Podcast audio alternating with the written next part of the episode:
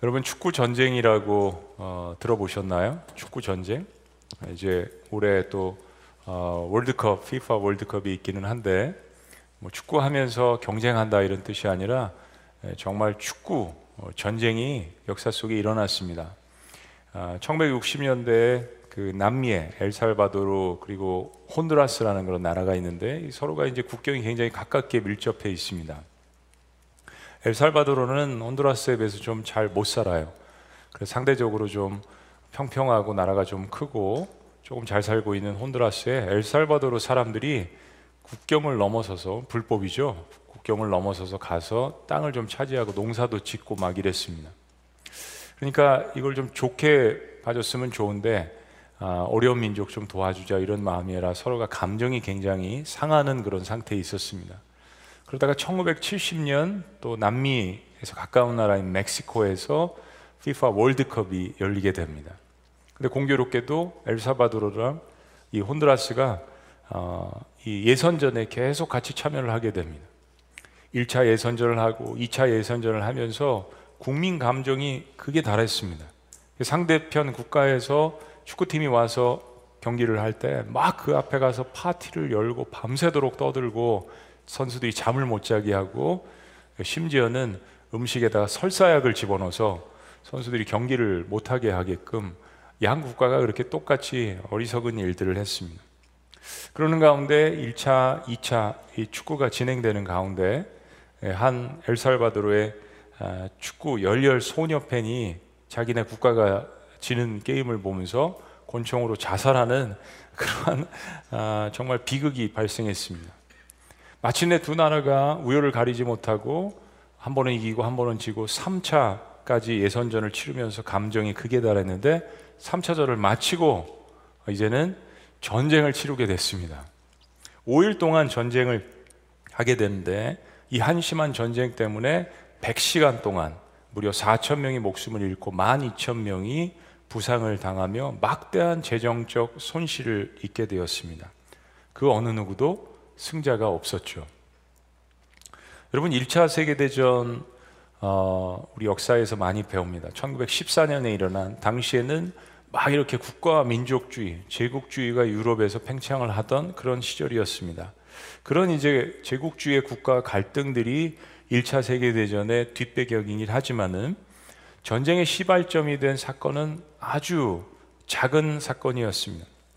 사라예보에서 오스트리아, 헝가리 당시에는 하나였는데 이 제국의 왕위 후계자가 아, 세르비아의 극렬주의자에 의해서 암살당하는 사건이 발생을 했습니다. 너무 비극적이고 슬픈 사건이었지만 이 한 번의 암살 사건을 참지 못하고 일어난 전쟁이 바로 1차 세계 대전이었습니다. 이 작은 사건으로 발달한 1차 세계 대전으로 말미암아서 민간인과 군인들, 전 세계에 있는 사람들 다 포함해서 무려 2,500만의 사람들이 목숨을 잃게 되었습니다. 최첨단 그 당시의 최첨단 무기로 처음으로 기관총 같은 것도 들여와서 해서 정말 많은 사람들이 살생을 당했는데요. 여기서 끝이 아니었습니다. 이 전쟁 중에 시작된 스페인 독감으로 말미암아서 각국의 리더들이 아직 전쟁이 끝나지 않았는데 4년 만에 전쟁을 서둘러서 1918년에 전쟁을 종식하게 됩니다. 그러고 나서 전쟁에 참여했던 각국의 군사들을 돌려보내는데 각 나라로 각 민족으로 자기 고향으로 돌아갔던 군인들이 이미 바이러스에 감염됐는데 그것을 자기 고향에 자기 가족들에게 전파를 했던 거예요. 그래서 스페인 독감 바이러스는 1차 세계대전의 사상자의 3배 가까운 무려 7천만 명 이상의 사람들의 목숨을 앗아갔습니다. 누구도 승자가 없었던 전쟁이죠. 결국 사람을 살리는 것이 정치이고 그리고 함께 스포츠를 하면서 즐기자는 것이 축구인데 이처럼 비본질적인 것에 몰두할 때는 인간사의 엄청난 비극을 초래하게 되는 것입니다. 축구 전쟁도 1차 세계 대전도 그 결과가 이럴 것이라는 것을 예상을 했다면 그 어느 누구도 이 비본질적인 일에 어리석게 그렇게 몰두하지는 않았을 것입니다. 17세기 독일의 루터교 교육가면서 신학자였던 루터 루퍼투스 멜데니우스라는 사람이 이런 유명한 문구를 남겼습니다. 아마 여러분들 한 번씩 들어보셨을 거예요. In essentials, unity. In no essentials, liberty. In all things, charity. 즉, 본질적인 것들에 대해서는 우리가 일치를 보자, 합의를 보자. 비본질적인 것들에 대해서는 우리가 좀 양보하고 자유를 갖자. 그리고 모든 것들에 대해서는 우리가 사랑으로 하자. 너무 유명하고 멋있는 글귀죠. 그러나 이 말을 다시 한번 생각해 보면 과연 우리의 인생들이 비본질적인 것들에 대해서 우리가 자유함을 얻는가? 우리는 그렇다라고 답변할 수가 없습니다. 하나님께서 우리의 인생을 이렇게 환하게 전체적으로 보여주실 때가 있습니다.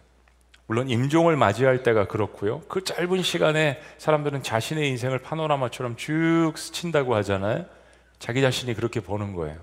그럴 시간이 있다면 임종의 시간에 그리고 이제 임종을 마친 후에는 하나님의 백보자 심판 앞에서 하나님께서 인생을 바라보게 하시는 그 파노라마가 지나가게 됩니다. 근데 이 두 순간이 아니더라도 우리가 어떤 인생의 깊숙한 고난의 문턱에서 어, 고통 가운데 우리는 우리 스스로 우리의 인생을 살펴보고자 할 때 하나님께서 우리의 인생을 보여주실 때가 있습니다. 환하게 보여주실 때가 있습니다. 기회를 주시는 것이죠. 앞으로 남은 인생을 어떻게 살 것인지 기회를 주시는 것입니다. 근데 그럴 때 인생을 살면서 정말 얼마나 내 자신이 비본질적인 것들의 시간을 낭비했는가를 우리가 발견하게 된다면 우리는 정말 우리의 머리를 쥐어 뜯을 수밖에 없을 것입니다. 내가 살아온 인생 가운데 이렇게 시간을 낭비했나? 이렇게 많은 시간들을 헛되게 보냈나? 하나님께서 우리 인생을 보여주실 때 그럴 것입니다. 첫째는 그 결과가 어리석은 두 사건으로 일어난 전쟁처럼 비극적이라는 것 때문에 그렇고 두 번째로는 인생은 정말 본질적인 것이 무엇인지를 깨닫고 거기에 정말 우리의 모든 것들을 최선을 다해도 시간이 모자란다라는 것을 깨닫기 때문입니다. 예수님께서는 38년이나 병상에 있었던 한 환자를 살리셨습니다. 38년 결코 짧지 않은 시간입니다.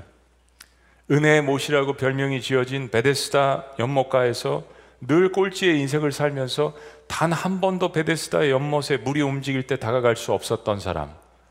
늘 다른 사람들에게 처지는 인생. 아무도 그를 도울 사람이 없었던 인생. 그런 세월을 무려 38년이나 겪었던 인생. 그래서 자신의 인생은 늘 꼴찌이며 그 모든 것을 다른 사람에게 그래서 화가 나서 책임 전가하며 살았던 인생. 어떤 소망도 부르짖을 것도 기댈 것도 없었던 이 38년 된 병자에게 예수님께서 찾아오셨습니다. 그리고 말씀하셨습니다. 일어나라, 일어나라. 그리고 하나님의 아들의 이 권세 있는 이 말씀에 이 38년 동안 걷지 못하고 누워 있었던 이 병자는 일어나게 됩니다. 한 번도 일어나 본 적이 없는 과거에서 다리에 힘을 얻고 일어나 걸었습니다. 정말 상상할 수 없는 놀라운 역사고 기적이죠. 걷지 못하던 사람이 걸었습니다. 치유받지 못했던 사람이 치유함을 받았습니다. 단 한 번도 사람들에게 관심을 받지 못했던 사람이 하나님의 아들에게 관심을 받았습니다. 근데 오늘 또 하나 참 기가 막힌 놀라운 일이 일어납니다. 이 놀라운 기적과 치유에 대해서 전혀 감동하지 않고 전혀 기뻐하지 않는 사람들이 등장하는 것입니다. 바로 비본질적인 것에 초점을 맞추는 사람들이죠. 오늘 이 사건 속에서 우리가 두 가지를 생각해 보기를 원합니다. 하나는 비본질적인 거, 그리고 하나는 본질적인 거. 먼저 어떤 것이 비본질적인지 오늘 말씀을 통해서 다섯 가지 정도를 보기를 원해요. 첫째, 유대인들이 주장하는 비본질 첫째는 안식일에 치유함을 받는 것은 옳지 않다라는 것입니다. 이 병 나은 사람이 걸어 다니기 시작하니까 그 주변에 있는 사람들이 이 사람을 알아보고 얼마나 그 소문이 계속해서 퍼져 나갔을 거예요. 유대 종교 지도자들에게도 율법사들에게도 이것이 알려졌습니다. 이 사람들은 이 사건 자체보다도 이 사건이 일어난 안식일에 주목하기 시작했습니다. 자, 10절 말씀. 다 같이 시작. 유대인들이 병 나은 사람에게 이르되 안식일인데 내가 자리를 들고 가는 것이 옳지 아니하니라. 예수님께서 이 병자를 치료하실 때 이렇게 말씀하셨습니다. 일어나 단순한 문장이잖아 들어보세요. 일어나 내 자리를 들고 걸어가라. 이 유대 종교 지도자들은 38년 된 병자가 일어나는 과정, 예, 그리고 그가 평생 깔고 있었던 그 돗자리를 옮기는 행위, 이 모든 것들이 안식일에 행해서는 안 되는 율법에 어긋나는 일이라고 이야기를 했습니다. 옳지 않다. 뭐예요? 범죄라는 이야기죠, 지금. 무엇보다도 안식일에는 병이 치유함을 받아서는 안 된다라고 이야기하는 것입니다. 자, 두 번째 비본질. 유대 종교 지도자들이 이야기하는 두 번째 비본질은 안식일에 치유하는 일도 옳지 않다라는 것입니다. 치유를 받는 것도 옳지 않지만 치유하는 일도 옳지 않다. 유대 지도자들이 질문합니다. 12절 말씀. 다 같이 시작. 그들이 묻되 너에게 자리를 들고 걸어가라 한 사람이 누구냐? 즉 너를 낫게 하고 너에게 관심을 갖고 치료 행위를 한 그 사람이 누구든지 옳지 않다라는 이야기입니다. 그가 누구든지 옳지 않다. 그리고 그 사람을 찾아서 문책하겠다는 이야기입니다. 그래서 세 번째 비본질은 안식일에 이런 일을 행한 사람은 판단받아야 한다는 것입니다. 안식일에는 병자는 치유을 받아서도 안 되고 누가 치유를 해서도 안 되고 그 치유를 한 사람도 판단받아야 마땅하다. 16절 말씀이요. 다 같이 시작. 그러므로 안식일에 이러한 일을 행하신다 하여 유대인들이 예수를 박해하게 된지라. 여러분 마음속에는 야 이거 무슨 한편의 코미디야 이런 생각도 여러분 갖고 계시죠? 그러나 2000년 전에는 유대 사회에서는 이건 웃을 수 있는 일이 아니었습니다. 안식일에 사람에게 자리를 들고 일어나라고 일을 시켰다라는 거예요. 안식일에는 일을 할 수 없던 일도 해서는 안 된다라는 그 전통이 내려져 오고 있습니다. 그리고 그런 말을 통해서 병자를 치유한 그 사람은 불순한 목적이 있기 때문에 판단과 벌을 받아야 한다는 것입니다. 자, 네 번째 비본질은 안식일에 죽어가는 사람을 살린 자가 하나님을 아버지라고 부르는 이건 죽어 마땅하다라고까지 발전하게 됩니다. 자, 18절 말씀. 유대인들이 이로 말미암아 더욱 예수를 죽이고자 하니 그 이유가 뭐냐면 이는 안식일을 범할 뿐만 아니라 하나님을 자기의 친아버지라 하여 자기를 하나님과 동등으로 삼으심이로라. 유대인들은 여호와 하나님 여호와 하나님 하면서 하루에 몇 번씩 기도하고 뭐 금식하고 바리새인들 사두개인들은 그랬잖아요. 성경을 줄줄줄 암송을 하고 그 율법을 가르치고 그러나 그들은 하나님을 아버지라고 부르진 않았습니다. 여호와 하나님 전지전능하신 하나님 이스라엘 민족을 선택하신 하나님 야곱의 하나님 아브라함의 하나님 이삭의 하나님 그러나 하나님을 아버지라고 부르진 않았어요. 근데 이 예수라는 자는 안식일에 범한 그만 병자를 치유하고 그 병자들을 일어나라고 이야기하고 그리고 더불어서 병자를 치유한 이 나사렛 예수는 하나님을 우리가 믿는 하나님을 자기 아버지라고 부른다. 이게 어찌 있을 수 있는 일이냐? 참남하도다. 유대 제도자들은 이 일은 사형에 해당한다라고 이야기합니다. 사형, 사람을 살렸는데요. 이 내용들을 정리해 보면 마지막 다섯 번째 비본질은 어둠의 영의 비본질의 본질은 어둠의 영의 비본질의 본질은 정죄하고 죽이고 파괴하는 것입니다. 사탄의 목적은 우리의 삶이 이거예요. 비본질적인 것에 최선을 다하게 만드는 겁니다. 그래서 주어진 인생의 그 고귀한 시간을 낭비하게 만드는 거예요. 계속해서 미워하게 하고, 계속해서 복수하게 만들고 계속해서 용서하지 않게 하고 축구 경기가 뭐가 그렇게 중요하다고요? 한 사람의 죽음이 2,500만의 죽음을 능가할 수 있을까요? 어떻게 사람들이 이렇게 전쟁에 미쳐서 사륙에 미쳐서 이거 어둠의 영이 있기 때문에 일어나는 일입니다. 하나님은 아담을 창조하신 후에 그에게 하나님을 바라보고 신뢰하고 교제할 것을 원하셨습니다. 하나님은요, 우리 존재 자체를 원하십니다. 일부분이 아니에요. 그게 사랑이죠. 아내의 존재 자체를 원하는 거고 남편의 존재 자체를 원하는 게 사랑이죠. 일부분은 다른 사람 마음 가운데 가서 있으면 이건 사랑이 아니잖아요. 하나님 우리 존재 자체를 원하십니다.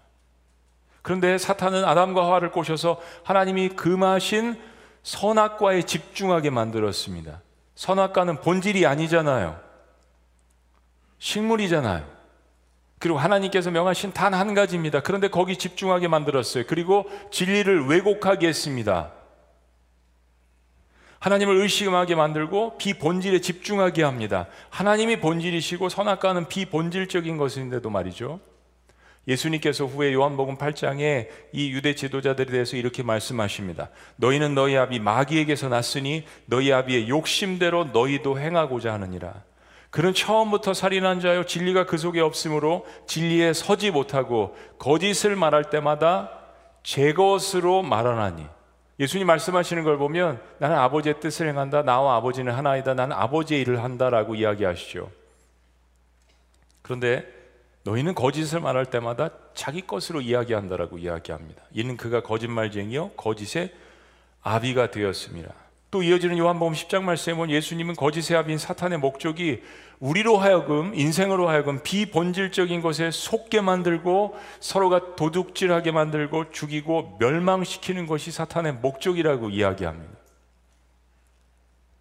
자, 이게 비본질적인 것들에 이어지는 역사들, 결과들입니다. 그리고 그 뒤에 어둠의 영이 있다는 것을 말씀해 주십니다. 그렇다면 본질은 무엇일까요? 오늘 이 사건 가운데 이 말씀 가운데 주님께서 우리에게 주시고자 하는 본질은 무엇입니까? 첫째는 38년 된 병자가 치유함을 받았다라는 것입니다. 네. 옳고 그름 모든 문제를 떠나서 지금 나타나는 현상은 그 어느 누구도 고칠 수 없었던 38년 된 이 병자가 한 번도 걸은 적이 없었던 이 사람이 자리를 떠나서 걸어 다니고 있다라는 것입니다. 이것은 어느 누구도 부인할 수 없는 사실이죠. 지금 내가 예배를 드리고 있는 여러분들이 한 가지 확실히 알 수 있는 사실은 내가 하나님께 용서함을 받고 그래서 내 마음 가운데 자유함이 있고 기쁨이 있고 그래서 나도 누군가를 용서하고 싶고 이 기쁨을 전해주고 싶고 이 사랑과 은혜를 전해주고 싶은 이 마음이 솟아나고 있다는 사실입니다. 상황은 변하지 않을 수 있어요. 주변의 사람들은 변하지 않을 수 있습니다. 그러나 나의 마음 가운데 일어난 이 변화,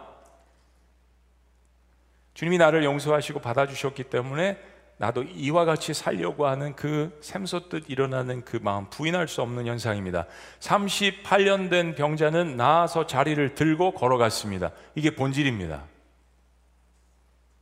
두 번째 본질은 병자가 치유된 날은 안식일이었습니다. 자, 안식일. 안식일이 어떤 날입니까? 유대 숫자로 따져보면 제7일입니다. 1일부터 시작해서 제7일.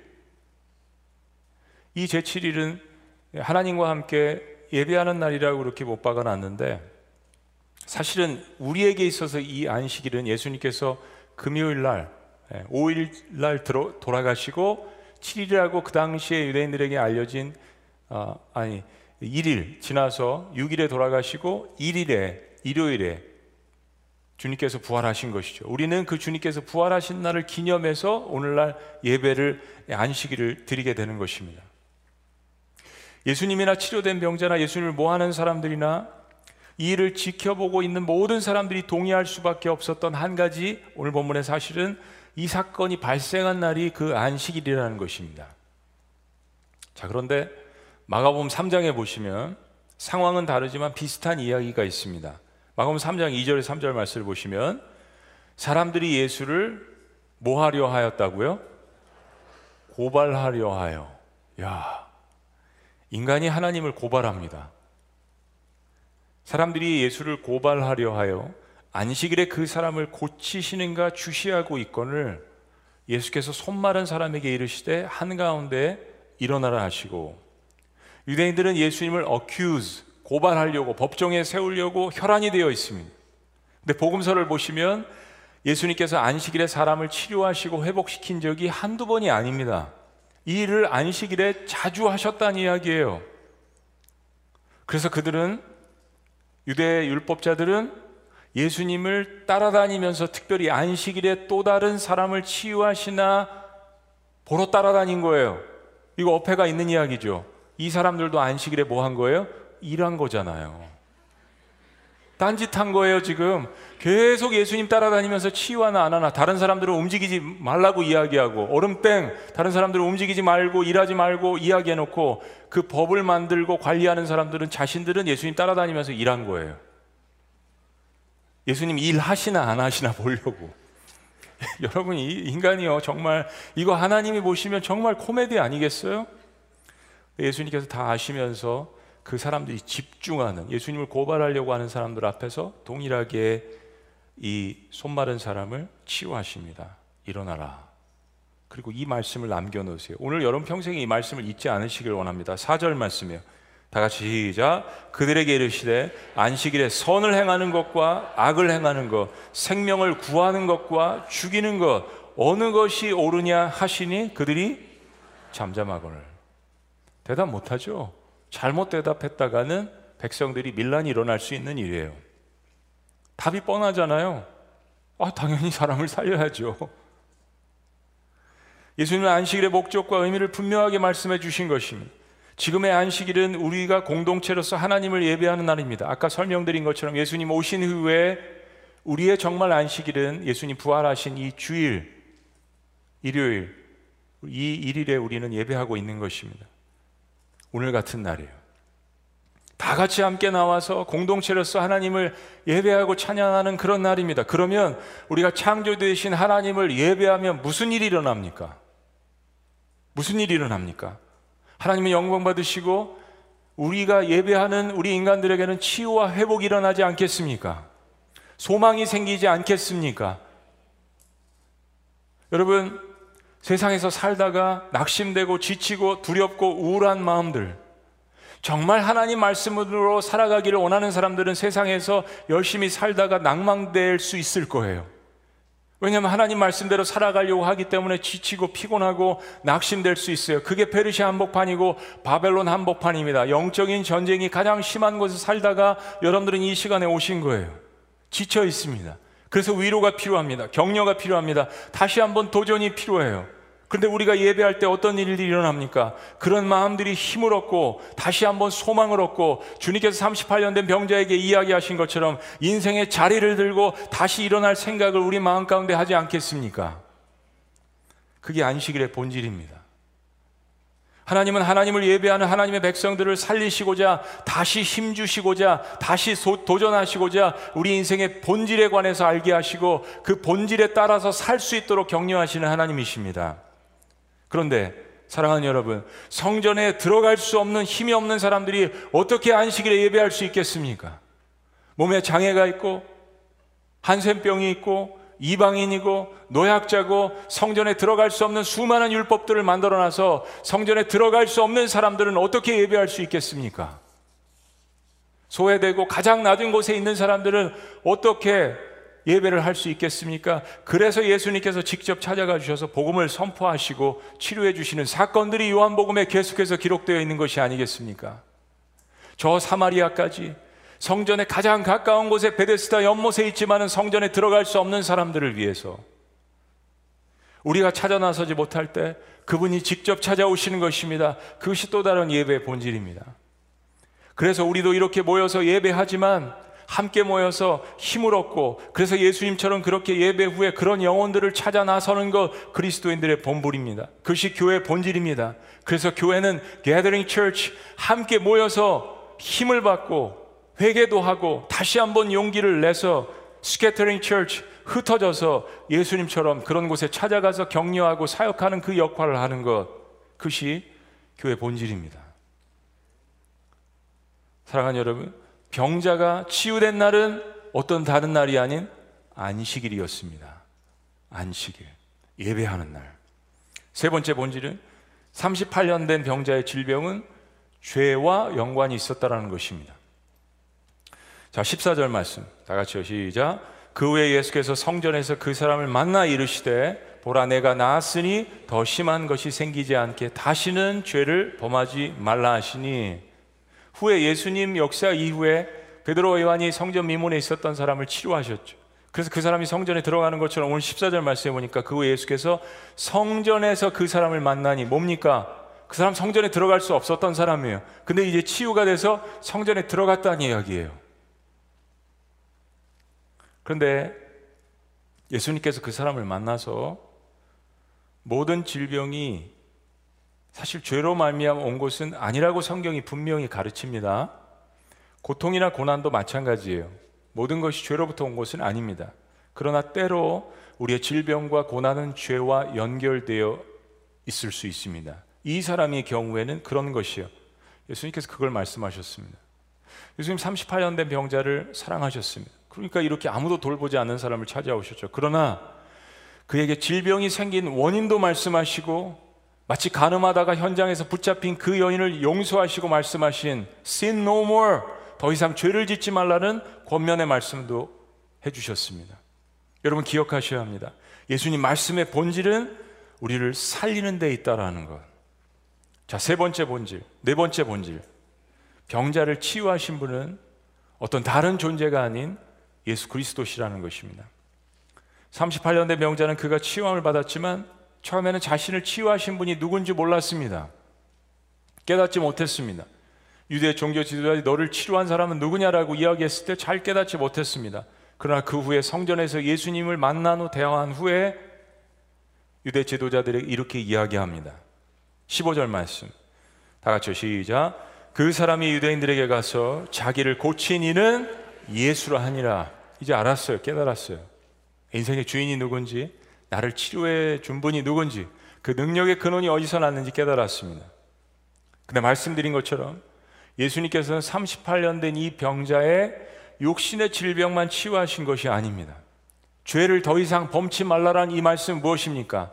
이 질병의 원인이 죄였었는데 그 육신의 질병과 더불어서 그 원인인 죄까지 용서해 주셨다는 이야기예요. 즉, 예수님께서는 사람의 육신뿐만 아니라 이 세상에 있는 어떤 것으로도 치유받고 용서받을 수 없는 그 영혼의 죄까지 주님께서 치유해 주셨다는 것을 선포하는 것이죠. 사랑하는 여러분, 우리가 꼭 본질과 비본질을 생각할 때 잊지 말고 기억하셔야 되는 것이 있습니다. 육신이 치유되어도 또 한 번 치유되어도 인생이 연장되어도 저와 여러분들은 모든 사람들은 죽음을 직면합니다. 이거 잊으시면 안 됩니다. 모든 사람들은 죽음을 직면합니다. 때문에 우리가 궁극적으로 치유받아 하는 것은 죄에 물들어 있는 우리의 영혼입니다. 그것이 본질입니다. 병자를 육과 영과 혼과 모든 것을 치유하시는 분은 예수 그리스도라는 사실. 자, 마지막 다섯 번째는 오늘 본문이 우리에게 중요하게 이야기하고 있는 본질은 하나님 아버지도 일하시고 아들 예수님도 일하신다는 겁니다. 일하신다. 하나님은 안식일에 일을 안 하실까요? 물론 하나님은 6일 동안 천지를 창조하셨습니다. 그리고 제 7일에 안식하셨어요. 이것이 주님께서 주신 말씀이었습니다. 그래서 일주일에 하루, 그 하루를 정해서 유대인들은 하나님 앞에 예배를 드렸던 거예요. 그런데 하나님이 쉬실 필요가 있으신 분인가? 그렇지 않습니다. 쉰다라는 것은 우리가 피곤하다는 이야기죠. 에너지를 충전해야 된다는 이야기입니다. 그래 하나님은 그러실 필요가 없는 전지전능 무소부재 불능하신 분입니다. 불가능이 없으신 분이에요.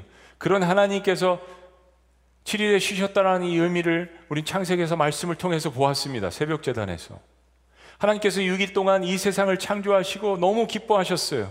그리고 그것을 기뻐 받으시고 영광 받으시고 그 안에서 충만하게 영광을 받으시는 그 멈춤의 시간을 주님께서 가지셨다는 이야기예요. 그리고 동시에 인간에게도 쉼이 필요함을 보여주시는 하나님의 배려이셨습니다. 하나님은 쉼이 필요 없으시지만 그러나 이 땅을 살아나가고 있는 모든 인간들은 쉼이 필요하다는 것을 보여주셨습니다. 그렇게 안식일에는 인간이 모든 것을 잠시 내려놓고 어떤 다른 것이 아닌 우리를 창조하신 우리의 생명의 근원이신 그 하나님을 만나는 시간임을 말씀해 주셨던 것이에요. 그것이 안식일의 본질이죠. 하나님은 우리에게 이 말씀을 하시는 거예요. 나랑 사귀자. 나랑 만나자. 너무 피곤하지. 너무 힘들지. 내일이 걱정되지. 그러나 나의 멍에는 쉽고 가벼워 수고하고 무거운 짐진 자들아 다 내게로 오라 내가 너희를 쉬게 하리라 그게 예배의 본질입니다 우리에게 참된 쉼을 얻게 하시는 것이에요 그러나 사랑하는 여러분 동시에 우리 하나님은 한 영혼이라도 구원하시기 위해서 쉬지 않으십니다. 주님의 본질은 생명을 살리시는 것이기 때문입니다. 자, 오늘 본문 말씀에 주님께서 이 말씀을 하십니다. 17절 말씀. 가장 중요한 본질. 17절 다 같이 시작. 예수께서 그들에게 이르시되 내 아버지께서 이제까지 일하시니 나도 일한다 하심에 무슨 말씀을 하시는 겁니까? 우리 아버지가 일하신다. 나도 일한다. 그 일이 무엇입니까? 바로 구원의 역사 아니에요. 그 일의 본질은 죽어가는 영혼들, 잃어버린 영혼들을 살리는 그 일에 대해서 말씀하시는 것입니다. 바로 생명을 살리는 일이 안식일의 본질임을 이야기하는 것이에요. 예수님께서 지금 우리가 이렇게 예배하는 이 시간에 여러분 생각해 보세요. 이 시간에 일하실까요? 일하시지 않을까요? 하늘 보좌에만 딱하니 앉으셔서 우리가 드리는 이 예배만 주님께서 받으실까요? 아닙니다. 지금 이 시간에도 우리를 만지시기 위해서 구원하시기 위해서 바쁘게 일하십니다. 여러분을 치유하시기 위해서 기쁘게 움직이십니다. 여러분 가운데 내일 일이 오지 않을 거야 극단적인 생각을 하고 있는 분들도 계실 것입니다. 내일에 대한 소망이 없는 분들도 계실 것입니다. 우울증에 걸려 있는 분들도 계실 것이에요. 재정적인 어려움과 가족의 건강의 어려움과 내일의 소망이 보이지 않는 분들을 주님께서 찾아가십니다. 그리고 바쁘게 만지시고 일하십니다. 성령 하나님을 통하여서 여러분 마음과 깊숙이 생각의 배부와 모든 생각 속에 이리저리 역사하십니다. 하나님은 생명을 살리기 위해서 오늘도 바쁘세요. 그래서 안식일에 사람들을 치료하신 것입니다. 그러나 유대 전통 율법주의자들은 그러지 않았습니다. 여러분 그들의 문제가 무엇이었을까요? 그들은요 사람을 살리는 일에 도무지 관심이 없었습니다. 가장 성경 많이 알고 가장 유대 전통에 능숙하고 가장 종교적이었던 그들은 사람을 살리는 일에 관심이 없었습니다. 예루살렘 성전의 모든 것들을 속속들이 다 아는 그들은 하나님을 진정으로 만나는 일에도 전혀 관심이 없었습니다. 웬일일까요? 오로지 그들이 만들어 놓은 율법과 전통을 지키는 데만 관심이 있었고 그것을 지키지 않는 사람들을 처벌하는 데만 관심이 있었습니다. 하나님의 자리에 올라가서 있는 거죠. 거기에는 사랑이나 은혜는 결코 존재하지 않았습니다. 하나님과 같이 되고자 하는 교만한 마음이 에덴 동산에만 있었던 것이 아니라 예루살렘 성전을 지키는 사람들에게도 있었습니다. 여러분, 인간이 제도를 만드는 것은 중요한 일이죠. 분명히 객관적으로 서로가 동의하고 함께 적용할 수 있는 규범들과 법을 만드는 것 인간사에서 필요한 일입니다. 그러나 규범사회, 법치사회에 정말 진정한 인간 존중과 사랑과 은혜가 사라지면 여러분 그것처럼 삭막한 사회가 어디 있겠습니까? 숨이 막히잖아요. 법과 규범이 세분화된 근본적인 이유가 무엇이겠습니까, 여러분? 여러분 인류 역사 속에서 지금 현대 오늘 이 시대를 살아가는 사람들처럼 규범과 제도가 세법이 많은 사회가 없었습니다. 어, 그냥 하루 아침 자고 일어나면 법이 바뀌어요. 또 새로운 법에 적응해야 되고 또 지키려고 노력해야 되고 세금을 어떻게 내지, 뭐는 어떻게, 집은 어떻게 사야지. 여러분 왜 그런 줄 아세요? 잘 살기 위해서요? 아닙니다. 인간의 죄 때문에 그렇습니다. 인간의 죄 때문에 계속해서 법은 세분화되고 있습니다. 여러분 에덴 동산에 무슨 율법이 존재했을까요? 사랑과 은혜만 존재했어요. 단 한 가지만 너와 나 사이를 구분하는 선악과만 건드리지 마라. 다른 모든 것들은 너에게 자유함을 사랑과 은혜 가운데 우리 같이 사귀자, 교제하자, 내가 만든 이 세상을 함께 다스리자. 그것이 하나님께서 말씀하신 명령이었습니다. 사랑의 명령이었죠. 그런데 에덴 동산에 죄가 돌아온 이후에 인간은 법과 규제를 만들기 시작했습니다. 근데 여러분 보세요. 법 없이도 잘 사는 사회가 있고 법이 그물망처럼 촘촘한데도 엉망인 사회가 있습니다. 제가 살았던 미국의 워싱턴 DC에서 돌 하나 던지면 지나가는 사람 4명 중에 한 명이 변호사란 이야기가 있습니다. 근데 여러분, 미국이 행복합니까? 오늘날? 전혀 그렇지 않습니다. 모든 것을 다 법으로 해결하려고 하는 가운데 사람들의 모든 재정이 변호법에 쓰여지고 있습니다. 인간의 죄가 악한 만큼 법이 세문화되고 있는 모습을 봅니다. 그런데 법 없이도 사는 그러한 마을과 공동체를 보면 전원일기의 사회를 보면 그 공동체 안을 들여다보면 그 사회는 반드시 구성원들 간의 신뢰와 끈끈한 사랑이 있습니다. 여러분 가정을 법으로 이끌어 나가 보세요. 가정이 어떻게 됩니까? 인간 사회의 규범과 법은 존재해야 합니다. 우리가 악하니까요. 그러나 그 위에 사랑이 다스려 한다는 것을 아는 사람들이 그리스도인들입니다. 그 사랑은 하나님의 은혜를 깨닫는 인간만이 행할 수 있는 최고의 법이라는 것을 예수 그리스도께서 가르쳐 주셨기 때문이에요. 사랑하는 여러분, 그래서 우리는 죽이는 일 말고 생명을 살리는 일에 우리의 삶을 올인해야 합니다. 그것이 하나님께서 우리에게 주신 명령입니다. 왜냐하면 예수님은 나 같은 죄인을 살리시기 위해서 자신의 생명을 버리셨습니다. 그것이 우리가 믿는 복된 소식의 본질입니다. 그것이 우리가 사람을 대할 때나 상황을 대할 때 가져야 할 본질입니다. 나는 사람을 살리는 사람인가? 아니면 나는 사람을 죽이는 사람인가? 우리는 예수 그리스도의 본질로 돌아가야 합니다. 그분의 말씀 성경으로 돌아가야 합니다. 무너진 예배를 회복하는데 그 본질로 돌아가야 합니다. 그리고 그분이 피값으로 세우신 교회를 섬기는 본질로 돌아가야 합니다. 무엇보다도 주님이 우리에게 생명을 주신 것처럼 생명을 살리는 본질로 돌아가시기를 주의 이름으로 축복합니다. 기도하시겠습니다.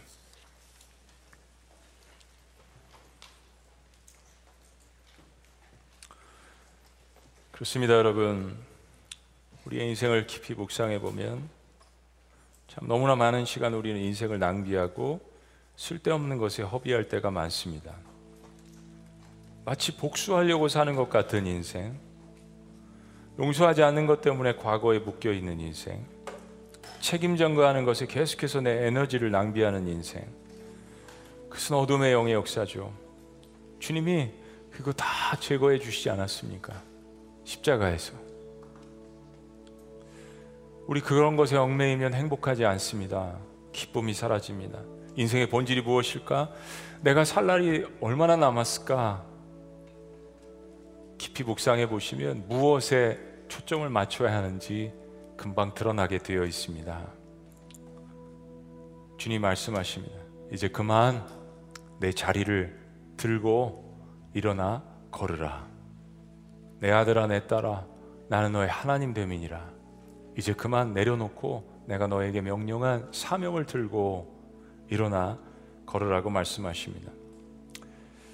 살아계신 하나님 뒤돌아보면 인생을 허비하고 참으로 비본질적인 것들에 우리의 생각과 시간을 허비했던 적이 많았던 것, 이 시간 주님 앞에 겸허하게 고백합니다. 그래서 다시 한번 우리의 인생의 본질을 깨닫습니다. 주님께서 나에게 생명을 주셨다는 이 사실 때문에 다시 한번 용기를 얻고 소망을 얻고 희망을 얻고 일어나는 하나님의 자녀이 될 수 있도록 축복하여 주시옵소서. 교회 본질, 교회를 세우는 본질, 예배의 본질, 성경으로 돌아가는 본질, 무엇보다도 주님이 우리에게 생명을 주신 것처럼 생명을 살리는 본질로 돌아갈 수 있도록 저희와 함께하여 주시고 축복하여 주시옵소서. 우리의 근원 대신 예수 그리스도의 이름으로 축복하며 기도합니다. 아멘. 우리 자리에서 다 같이 일어나시겠습니다. 우리 그런 마음으로 고백합니다. 슬픈 마음 있는 자, 몸과 영혼 병든 자, 누구든지 부르시오. 예수 이름 부르시오. 우리 같이 함께 기도하는 마음으로 고백합니다.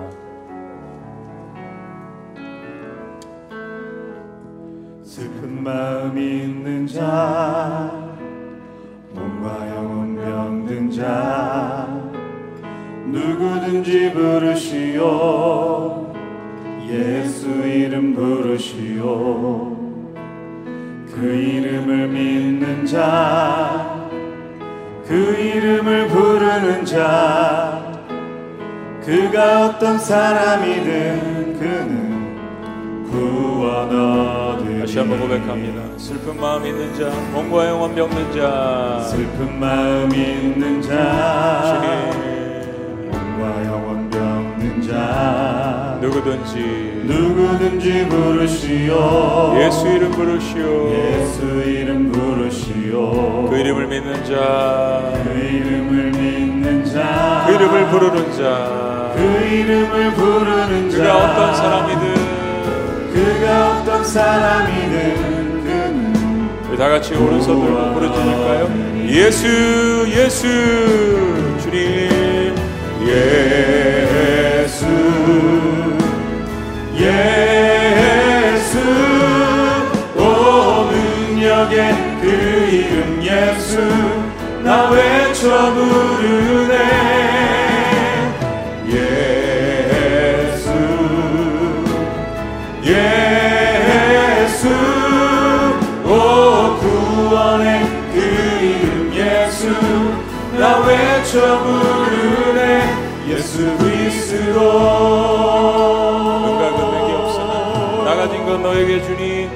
능력의 이름 예수라.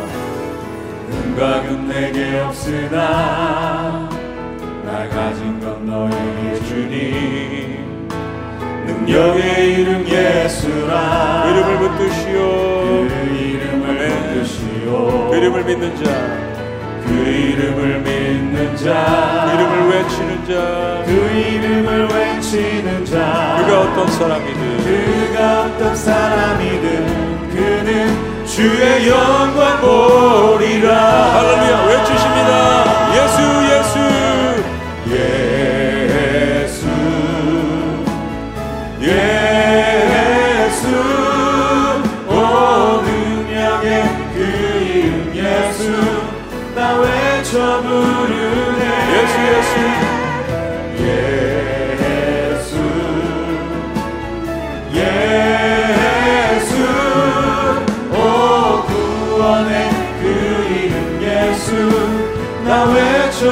부르네 예수. 예수. 예수. 오 능력의 그 이름 예수. 나 외쳐 부르네 예수 예수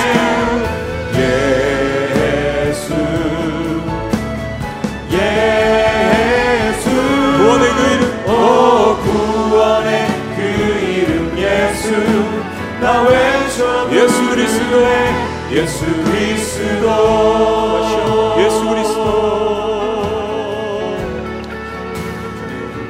예수 그리스도 예수 그리스도 예수 그리스도 네. 오늘 하나님께서 한 가지 본질을 여러분들에게 말씀하십니다. 아들아 딸아 일어나 내 자리를 들고 걸어가라. 이제는 우리 주 예수 그리스도의 은혜와 하나님 아버지의 극진하신 사랑과 성령님의 감화교통 역사하심이 비본질적인 것에 우리의 삶을 더 이상 낭비하지 않고 우리에게 주신 본질, 사랑과 은혜와 복음 증거와 주님을 만나고 예배하고 생명을 살리는 일에 최선을 다하고 올인하기를 원하는 주의 모든 백성들의 위대한 고백이에 지금부터 영원토록 함께 하시기를 간절히 축원합나이다. 아멘.